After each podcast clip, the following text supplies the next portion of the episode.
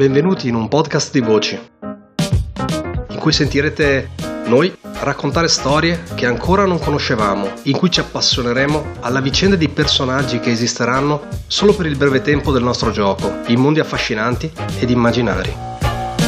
Un podcast di appassionati, curiosi e sognatori. Un podcast in cui esploreremo il gioco di ruolo giocando semplicemente a quello che ci piace. Io sono Antonio, benvenuti su Gente di Ruolo.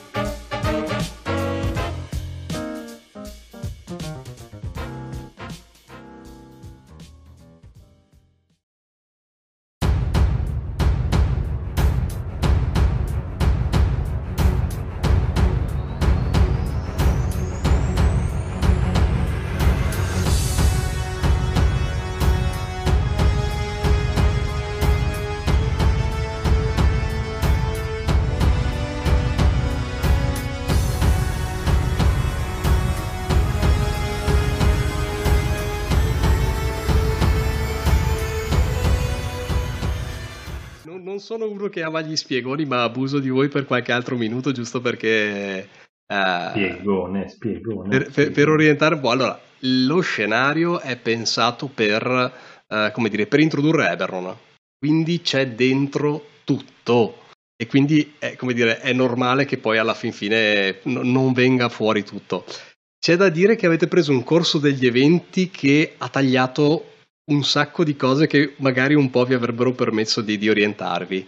E allora, il, um, il, punto è che non avete indagato, giustamente perché avete detto col cavolo che vado a dirlo in giro, sul, uh, sull'artefatto, nel senso che se cominciavate a domandare in giro, la cosa era legata a Xendrick e in realtà si legava a Sarlona perché, uh, come dire, essendo basato sui sogni e cose del genere, eh, si riporta poi al, al, discorso degli ispirati e la guerra che i giganti avevano fatto con, con gli extraplanari del, dal Quark, che quindi sono le creature del sogno, no? E, uh-huh. e, quindi sostanzialmente se voi provate ad andare in quella direzione, eh, l'interesse di, di, Sarlona era tentare di capire cosa, cosa eh, era stato tirato fuori da Xendrick senza, loro, senza, che loro ne sapessero niente. No? Quindi magari loro potevano un po' aiutarvi nel cosa eh, vi era stato fatto. E, e poi di tutto l'Ambaradan, idea di chi era dalla parte di chi e perché e ah. quando. Eh, Fiamma Argentea si opponeva a qualunque piano fosse in atto. Giusto. E Vane era marionettato da palesemente dalla fazione della, della, della succubo. Dai, diciamo, signori della polvere. Ah. Signori, della, Signori della Polvere, che sono un'organizzazione millenaria di Rakshasa che tenta di eh, come dire, liberare i loro eh, gli Overlord, che sono praticamente il, il male primordiale che era su, su Eberron, figli di Kiber, mm-hmm. del drago sotterraneo, e sono praticamente dei incarnati. Uh, hanno il potere di un dio, però è come dire, limitato fisicamente a una certa zona della loro presenza ed è per dirvi uno di questi è stato quello che Tiara, la, la fondatrice della Fiamma Argentea, ha risigillato. Mm-hmm. Praticamente questo mhm. stava per liberarsi e lei l'ha, uh, come dire, ribloccato e ha dato voce alla Fiamma Argentea fondamentalmente. E quindi c'è questa cospirazione di lunghissimo termine che cosa fa? Manipola la profezia draconica. Mm-hmm. Che la profezia draconica che è semplicemente un modo per riuscire a influenzare il mondo Uh, nel senso che è la magia di cui è fatto il mondo, tale per cui tu se riesci a capire cosa devi fare, che eventi devi inanellare, puoi effettivamente manipolare il, il corso della storia. Quindi se quella persona uccide quel determinato regnante uh, in quel giorno dell'anno, uh, convinto di liberare il mondo da una minaccia, e quella persona nel frattempo è figlia di eh, e papà fatto con la lama sì, quella sì, determinata spada. Di... Esattamente, è tutto un uh, if then, if then, if then, è come avere praticamente il codice sorgente del, del mondo. La profezia è quello, il codice sorgente. Ma domanda, Shani, che è sempre stata... Assolutamente uh... no, infatti è anche lì che avete, ah. come dire, creato e la... È, e quando è arrivata poi? Che e quando è tornata. E lì avete creato ah. il, l'incidente scatenante tale per cui eh, l'avete tirata in basso, se, se, lei, come dire, la trovavate in altre condizioni, quindi non prigioniera e picchiata dai forgiati, lei era collaborativa ed era mm-hmm. molto più difficile per la succube trovare una figura con cui accompagnarvi. Mm. E, e, invece, come dire, Shining l'avete vista per poco tempo e, e soprattutto, uh, come dire, uh, io quando, fatto, quando l'ho fatta salire sul treno le ho dato una personalità abbastanza diversa dalla Shining che avete trovato dai forgiati, nel senso che ehm, questa era molto più eh, inizialmente, come dire, ehm, aperta. Eh, aperta, socievole, accomodante, accomodante, esattamente, cosa che la Shining che avete conosciuto il giorno prima assolutamente no. E, e poi anche un'altra cosa che, vabbè, io ovviamente sto, ho, ho giocato un po' sulla vostra ignoranza del setting, non ho mai fatto cambiare forma alla succube cosa che invece uh-huh. il uh, Shunning faceva spesso, eh, faceva spesso per la poca interazione che avete avuto, faceva spesso. Mm, vero, in effetti. E, e, quindi ho provato, come dire, a dare un, un cambio di, di, abitudini abbastanza netto. Uh, in qualche è modo. La, è che la situazione in cui l'abbiamo incontrata era talmente estrema che poi, che vedendola nella tranquillità, ci poteva stare. Sì, sì, ma poi ti dice... C'è... Ci immaginavamo effettivamente che ci stesse tradendo sul treno, solo che era dal punto di vista sbagliato. Era il tradimento due o tre piani più sopra rispetto a, a, dove, a dove, era. E ecco, sostanzialmente Vane era stato manipolato proprio perché lui stesso era figlio di una determinata casata di, uh, di elfi, figlio con un'umana, e per portarvi qui e lui doveva uccidere... Eh, Gotra doveva uccidere Vane. Vedete, cosa ci insegna tutta questa cosa? Che una, una mente semplice, il ragionamento più lineare, ogni tanto premia. È, è il, il, forgiato di Occam. Esatto, un, esatto.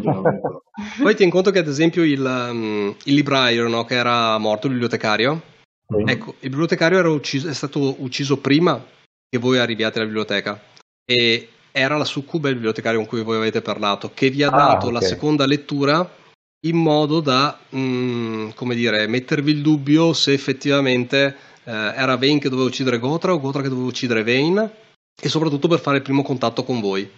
Ed è stata mm. oltretutto lei a mettere il doppelganger, no scusate, ah. il, um, il, mimic, mimic, semplicemente per farvi pressione, per, uh, come dire, darvi l'idea che effettivamente Vane fosse ovunque e, e mille ah, passi più avanti. Ha funzionato egregiamente. Ecco, questo è. Gli ultimi due round comunque sono state una delle cose più assurde.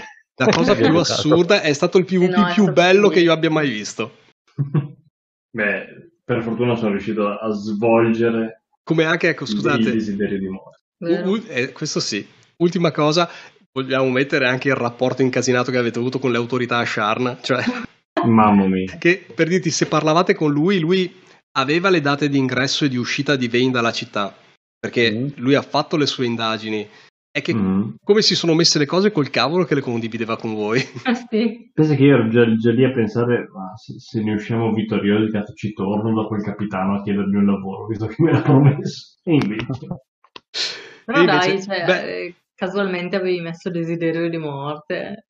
Ah, Bellissimo, complimenti, Comunque, complimenti Dario, complimenti a tutti tutto sommato è finita esattamente come Augusto aveva pensato all'inizio. Lui sì, infatti, io ammazzo il forgiato e alle fine fi- posso dirvi che io veramente davo le possibilità che voi sgamaste il piano della succube molto basse.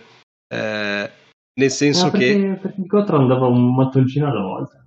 Eh, invece appunto... È stato figo. C'è stato, bellissimo. Bene, spero... Perché Vai, spero, vai. spero, sia stata bella nonostante appunto la, la, voluta complessità della cosa, nel senso che non era fatta perché la, la si dominasse, no? nel senso non era fatta per arrivare a dire ah, ah quindi uh, è colpa di... Uh, era appunto per dare l'idea del, del, setting di Eberron che è un, appunto un noir, quindi c'è l'intrigo.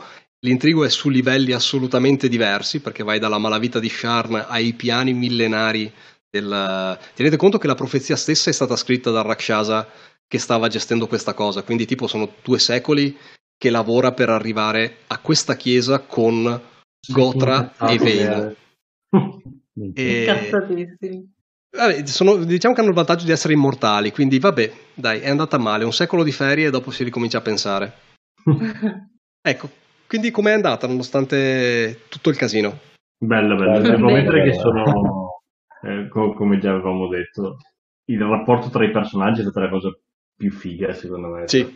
E sarei estremamente curioso, nonostante conosciamo adesso il, il retroscena, nel rigiocarla identica con un altro personaggio, che credo che... Sì, cambierebbe tantissimo. Una cosa sì. del tutto diversa. Assolutamente, mm. infatti secondo me è stato proprio il, dire, la chiave che ha caratterizzato tutto il fatto che appunto, beh, eh, anche proprio l'ingresso in città qui si è dimostrato come dire una scelta evidentemente subottima data dal fatto che i personaggi non si mettevano d'accordo e alla fine a furia di stare esatto. immobili facevano la scelta peggiore perché del tipo ma tu non mi hai ascoltato ma tu non mi hai ascoltato vabbè facciamo così ma è colpa tua no è colpa tua e... alla fine tendenzialmente August faceva il, i repulisti. August faceva polvere intorno, ma Era ti è andata di culo. Ti è andata molto tanto, di culo. Hai rischiato il, il, tutto per tutto, ma wow, è stata una bellissima giocata. Sì.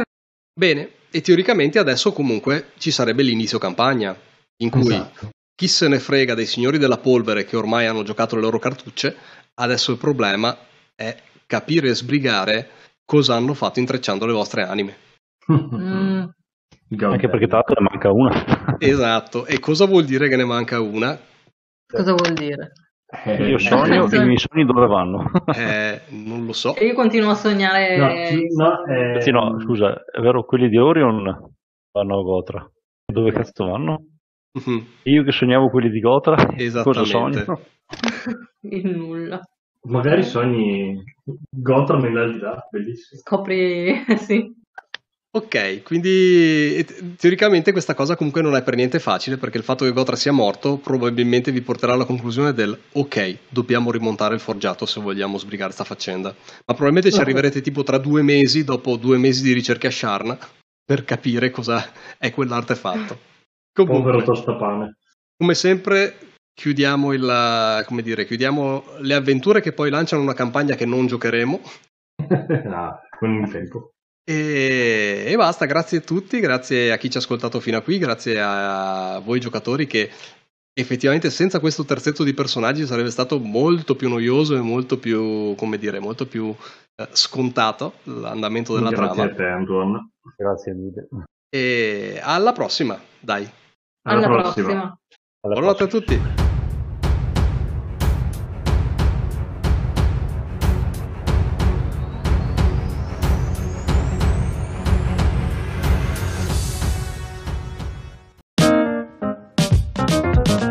Gente di Ruolo è un podcast indipendente, nato per intrattenere e divulgare l'amore per il gioco di ruolo, sviluppato e prodotto da me, Antonio Rossetti.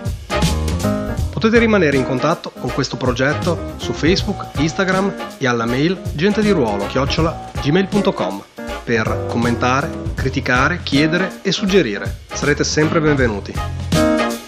Se questo progetto vi piace, fatemelo sapere, fatelo conoscere, datemi una mano a diffonderlo. Ma soprattutto, fatevi un favore, non smettete mai di giocare.